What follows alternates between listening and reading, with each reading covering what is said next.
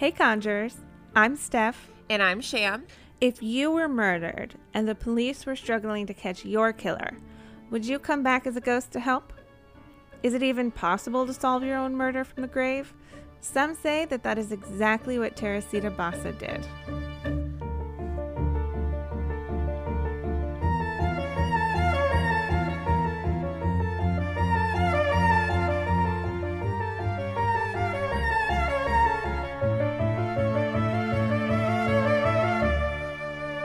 Teresita Basa was born in 1929 in the Philippines.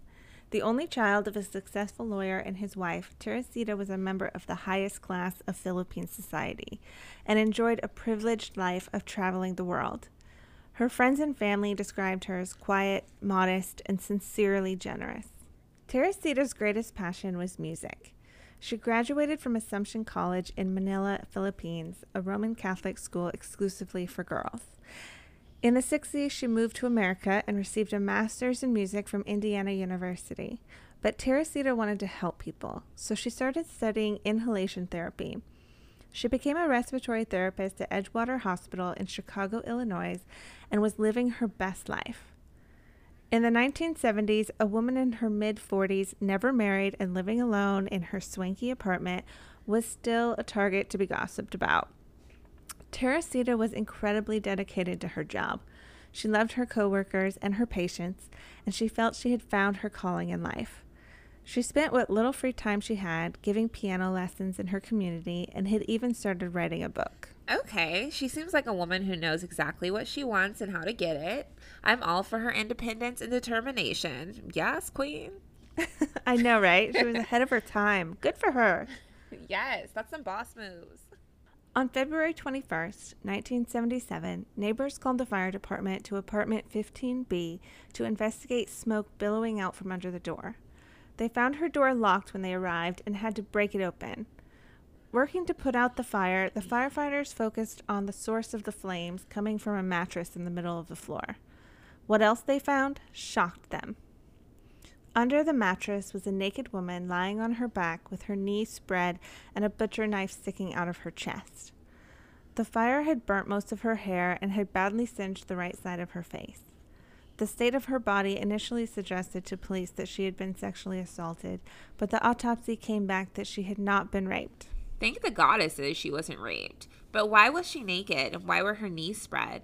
That's an awkward position to be in for a victim that was simply murdered. Yeah, that's a good question. Maybe he intended to rape her, but things went wrong. Maybe. Did they know who could have placed her in that weird position? The only real clue the police found in her apartment was a memo written in her date book that said, Get theater tickets for AS. Phone records show that she received two phone calls the night that she died. One around 7 p.m. from a friend to talk about selling a pair of tickets for an upcoming event, and the second around 7:30 from a friend and coworker named Ruth. Teresita and Ruth chatted for almost half an hour, during which she mentioned that she had a male guest coming over, but never told Ruth his name. Honestly, while dating, I made a habit of sharing my location with a friend or parents and took a picture of their license plate if I were going somewhere with them. I also made sure that they picked me up from my parents' house versus my own home because my dad didn't want them knowing where I lived. People are crazy out here. That's solid advice. When I was a young single woman dating, I was not smart about it. I would give men my address so they could pick me up for our date, not tell anyone who I was going with, and then after the date, we would often go walk down by the river. No one would have ever found me. Girl, how are you here right now? Okay, back to the case. This isn't about me right now. the police traced down every lead but had no suspects. After five months, the case went cold, and detectives had to just hope a new lead would fall into their lap. And that is exactly what they got. One day, with hope of solving this case fading, lead detectives Joe Stachula and Lee Epplen were notified by the switchboard that someone was asking to speak to them about the Basa case. Finally, a lead had come in. Yes, we love a good lead. The detectives met with Jose Chua and his wife Remy. The couple was native to the Philippines as well, and Remy, also a respiratory therapist at the same hospital, had worked closely with Teresita. Jose was a respected doctor at a different hospital in the city and seemed to hesitate to tell his story to the police. The story he told was almost unbelievable. Jose told police that a few weeks after the murder, his wife started acting strange and claimed to have visions and dreams where Teresita would appear to her and beg her to go to the police and tell them what had happened to her. One night she went into a kind of trance where she seemed to speak in another voice entirely. She spoke in a Philippine language called Tagalog and told Jose she was Teresita Basa. Wait, what? Okay, so this is not our typical lead. She's serving me full possession vibes right now. How crazy would that be? Wild. The voice pleaded with him to go to the police and tell them that her killer was Alan Showery, an orderly that worked at the hospital with her and Remy. When Remy woke up from this trance, she claimed to have no memory of what happened. Jose was rattled and decided not to go to the police. When the voice possessed Remy for a second time, it asked why he didn't go to the police. He told her he had no evidence against Showery and that the police would never believe him. The voice told Jose that Showery had been invited to the apartment to fix a broken TV, and after killing Teresita, he had taken her jewelry and set the apartment on fire. It also claimed that Showery had given the stolen jewelry to his girlfriend. The jewelry was bought in France by Teresita's father as a gift for her mother. The voice described the jewelry and gave Jose names and phone numbers of Teresita's family members that could identify it as hers. Talk about details. It sounds almost too good to be true. The detectives didn't know if they could trust this bizarre tip, but they had nothing else and were desperate. They started looking at Alan Showery and found that he lived close to Teresita and had a long criminal record, including two rapes, both occurring in the victim's apartment. Co-workers told detectives that days before her death, Teresita had generously tipped Alan for helping her with some errands, knowing he was having some financial troubles. They confirmed that Alan had in fact been planning to go to Teresita's apartment that night to repair her TV. They had no real evidence aside from the word of a ghost, so they moved forward with caution. They went to Alan's apartment and casually asked if he would be willing to come to the station with them. They told him that they thought he might be able to help with the case of his murdered coworker. His girlfriend Yanka stayed behind at the apartment and he went with the detectives. He actually sounds like a promising suspect. Right? Alan told detectives he did go to Teresita's apartment that night to repair her TV, but he didn't have the right tools, so he went home and got caught up fixing an electrical problem of his own. The detectives didn't have any proof, but they had a gut feeling that he was lying. They decided to keep Showery at the station and go back to his apartment to talk to his girlfriend alone. They're up front with Yanka and told her the story Alan had told them about that night. She told them that she knew nothing about any electrical problems and that Alan didn't know anything about fixing electrical problems, anyways. They asked if she had been given any jewelry lately, and she showed them a pendant and a ring that he had given her as a late Christmas present. She agreed to let Teresita's family look at the jewelry and went with the detectives to meet with the people the voice had identified through Remy. Teresita's family confirmed that the jewelry Alan had given Yanka was their family heirlooms. I can't imagine what Yanka was feeling, but I'm glad she wasn't willing to lie for him. I would feel utterly disgusted knowing that I was wearing the jewelry of a woman he had murdered. Agreed. And confronted with this evidence, Showery confessed to the murder. He told detectives that what he had told them about not having the right tools and leaving was true. But after he left the apartment, he decided to rob her and went back. When he returned, he said she happily let him back in. But when she turned around to lock the door, he grabbed her from behind and attacked her. He stabbed her with a knife from her own kitchen and ransacked her house for cash and jewelry. He claimed that he removed her clothes to make it look like a sexual crime to throw off the police, but then placed her bedroom mattress over her body and set it on fire, locking the door as he left. He has a history of rape. It's hard to believe he removed her clothing only to try and throw off police. I mean, he's lied about everything else, so at this point, I don't believe anything he says. Right. When this story broke in the media, the investigators on this case became the butts of squad room jokes. Paper clips would fly out of nowhere and land on their desk, and they would find their mailboxes stuffed with notes to call people who had been dead for years. That's a nice way to treat your colleagues that just solved a woman's murder. Well, some people are just assholes. Despite his confession, Alan Showery pled not guilty, claiming his confession had been coerced. His trial started on January 21st of 1979, with the defense team arguing that the entire arrest was illegal because a faked trance by Miss Chua was not enough probable cause. His defense attorney stated in court, Never to my knowledge has a man been arrested because of a supernatural vision. Detective Joe acknowledged that the Chua story was the only lead that they had when they questioned Showery. But they had rang Showery's doorbell without drawing guns, and he voluntarily went to the police station without asking whether he was under arrest. I mean, were they supposed to just ignore the only lead that they had?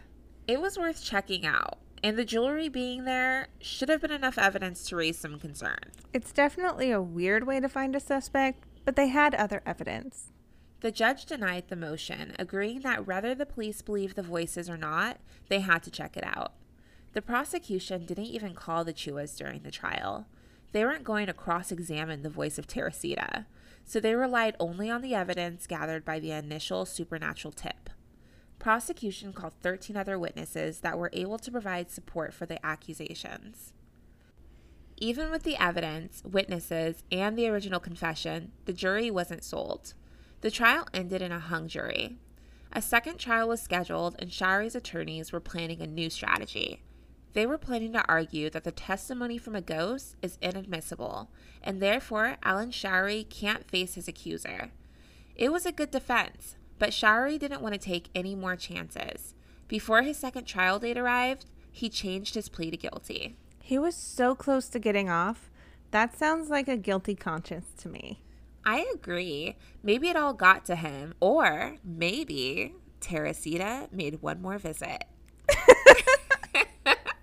Anyways, in February of 1979, Judge Barbaro sentenced Alan Showery to 14 years in prison for murder, robbery, and arson. He was paroled in 1983 after serving less than five years of his sentence. He only served five years for robbing and murdering a kind and innocent woman. That's disgusting. It is. Something we should remember is Remy and Alan weren't strangers. They both worked in the same department with Teresita at Edgewater Hospital. Alan and Remy didn't get along, and Remy even suspected Alan had complained about her quality of work to supervisors at the hospital. Some people think that Remy might have overheard Alan talking about killing Teresita and stealing her jewelry, and that is how she knew all that valuable information that she and her husband gave to the police. What no one could figure out, though, was how she could have known the names and phone numbers of Teresita's specific family members that could identify that jewelry. As well as if it was all an act, why wait five months before coming forward? Not to mention, why pretend a ghost was speaking through you in the first place? Wouldn't it be easier to go to the police and say you overheard a man at work talking about killing your friend? Why go through the hassle of trying to convince the police to believe you had been possessed? After it was all over, the Chuas gave their version of the event to a writer friend named Carol Macardo, who wrote a book called A Voice from the Grave. They then went on to live a perfectly normal life. Remy reportedly never had any other psychic experiences. They don't seem to have had any gain from lying, and she doesn't appear to be a psychic medium at any other point in her life. Maybe it really is as simple as her friend choosing her when she needed her the most after death. Maybe it's just wishful thinking on my part, but I believe them. I think a strong, determined woman like Teresita would be just the type to come back from the dead to solve her own murder. Agreed. I definitely believe in paranormal, and I believe some people are capable of being receptive to spirits and passing along messages that need to be heard. So, what's the deal with Alan Showery now? Well, author Ray Johnson tried to track down Alan Showery in 2016. It seems after he was released, he moved to California with a mysterious woman who had been attending his trial. In the 90s, he returned to Chicago for a short time and eventually ended up in New York City, where he completely fell off the grid in 2004. There is no record of Alan Showery after that. It's as if he mysteriously disappeared. Yeah, well, I heard the hospital where they had all worked was involved in a huge scandal in the late 90s. It was forced to close in 1999 when a huge fraud operation was uncovered, and the hospital was blacklisted from federal and state medical programs. Corruption had uprooted itself in Edgewater staff. The vice president of the hospital had created a system of kickbacks for doctors and staff complicit with committing fraud against Medicare, Medicaid, and private insurance companies. For years, the doctor sent hospital employees into the Chicago community to find potential patients. Recruiters instructed the potential patients how to fake symptoms in order to require services. They even performed unnecessary surgeries and amputations on drug addicts and homeless people. In return, if the patients survived, they were offered money, food, cigarettes, and other amenities for their cooperation. The building was abandoned after the scandal was discovered, leaving medical equipment and even patient medical records behind. The hospital is rumored to be haunted and is a popular destination for ghost tours. Wow, that's messed up. I would love to take that ghost tour though. Oh, I'd be down. Maybe we'll even catch a glimpse of Teresita while we're there. hey, you know what? This case reminds me a lot of the old Greenbrier ghost story. For a long time, it was the only known case in the entire world where a ghost helped convict her own murderer. Until Teresita's case, that is. In 1897, 23 year old Zona Heaster Shue was found dead at the bottom of her stairs in her West Virginia home. Before the local doctor could get there, her husband of three months, Edward Shue, who everyone called Trout, had moved her body upstairs to their bed, washed her, and prepared her body for burial, which apparently was actually a normal custom back then. Well, the doctor examined her body quickly, but her husband seemed so upset and was crying while cradling her head. So, trying not to be intrusive, the doctor left without examining her head or neck. Her death was ruled as natural by cause of fainting due to pregnancy, whatever that means. I've heard of that case. Zona's mother was convinced that it wasn't an accident and prayed constantly that her daughter would somehow come back to tell her side of what happened, or at least say goodbye. After several nights of constant prayer, Mary says her daughter's ghost appeared to her and explained that Trout, Zona's husband, came home that night and looked at the feast his wife had prepared for dinner. She served apple butter, a spread of preserves, and fresh bread. But the fact that she hadn't prepared any meat threw Trout into a fit of rage. He attacked her and placed a hand on each side of her head. With a quick motion, he broke her neck. Zona's ghost revealed it wasn't the first time her husband hit her. Trout had a terrible temper, and she couldn't reason with him. Most of the community laughed at Mary's claims, but one doctor was curious and exhumed Zona's body. Sure enough, Zona's corpse had finger shaped bruises on her neck. Her windpipe was crushed and her neck had been broken, just as the ghost had said. Based on that alone, Trout Shue was found guilty and sentenced to life in prison. You know what? Any ghost that calls out any form of domestic violence sounds pretty badass to me, and I am so here for it. right? We will never know for sure if Teresita really came back after death to solve her own murder, but either way, she can rest in peace now that justice has been served. Not every crime can be solved by a ghost of the victim. Most crimes need the community's help to solve. For that, there's Crime Stoppers. Crime Stoppers is entirely anonymous, and the process of calling Crime Stoppers is simple. If you have knowledge of a crime, call 1 877 903 STOP, which puts you in contact with the Crime Stoppers Command Center. An operator will answer the phone and take down the information you wish to provide. They will never ask for your name, number, address, or any other identifying information. You can also place a tip on the website from the Tip Submit button on the main page, or you can download the P3 Tips app. To view images, information, and sources from this case, visit our website at crimeandconjure.com. Research and writing for this episode was done by Steph and Sham. Editing of this episode by Denver Fortner Productions, with music by Jordan Elena. Be sure to check out our Instagram at Crime and Conjure Podcast for the question of the week. Steph, what is our conjure tip of the week? This week we have smoky quartz, which is highly sought after due to its soft and subtle ability to remove blockages of the mind and heart. And is particularly good at helping one achieve deep levels of meditation and focus. Smoky quartz is one of the best stones to work with when you're reaching out to ghosts that are stuck on our plane. Specifically, this stone is useful when attempting to find a spirit that wants to talk to you. And because of that, it's a great tool to bring when investigating paranormal activity. So, conjurers, take this crystal with you the next time you visit Edgewater Hospital. Until, Until next, time, time, stay vigilant, conjurers. conjurers.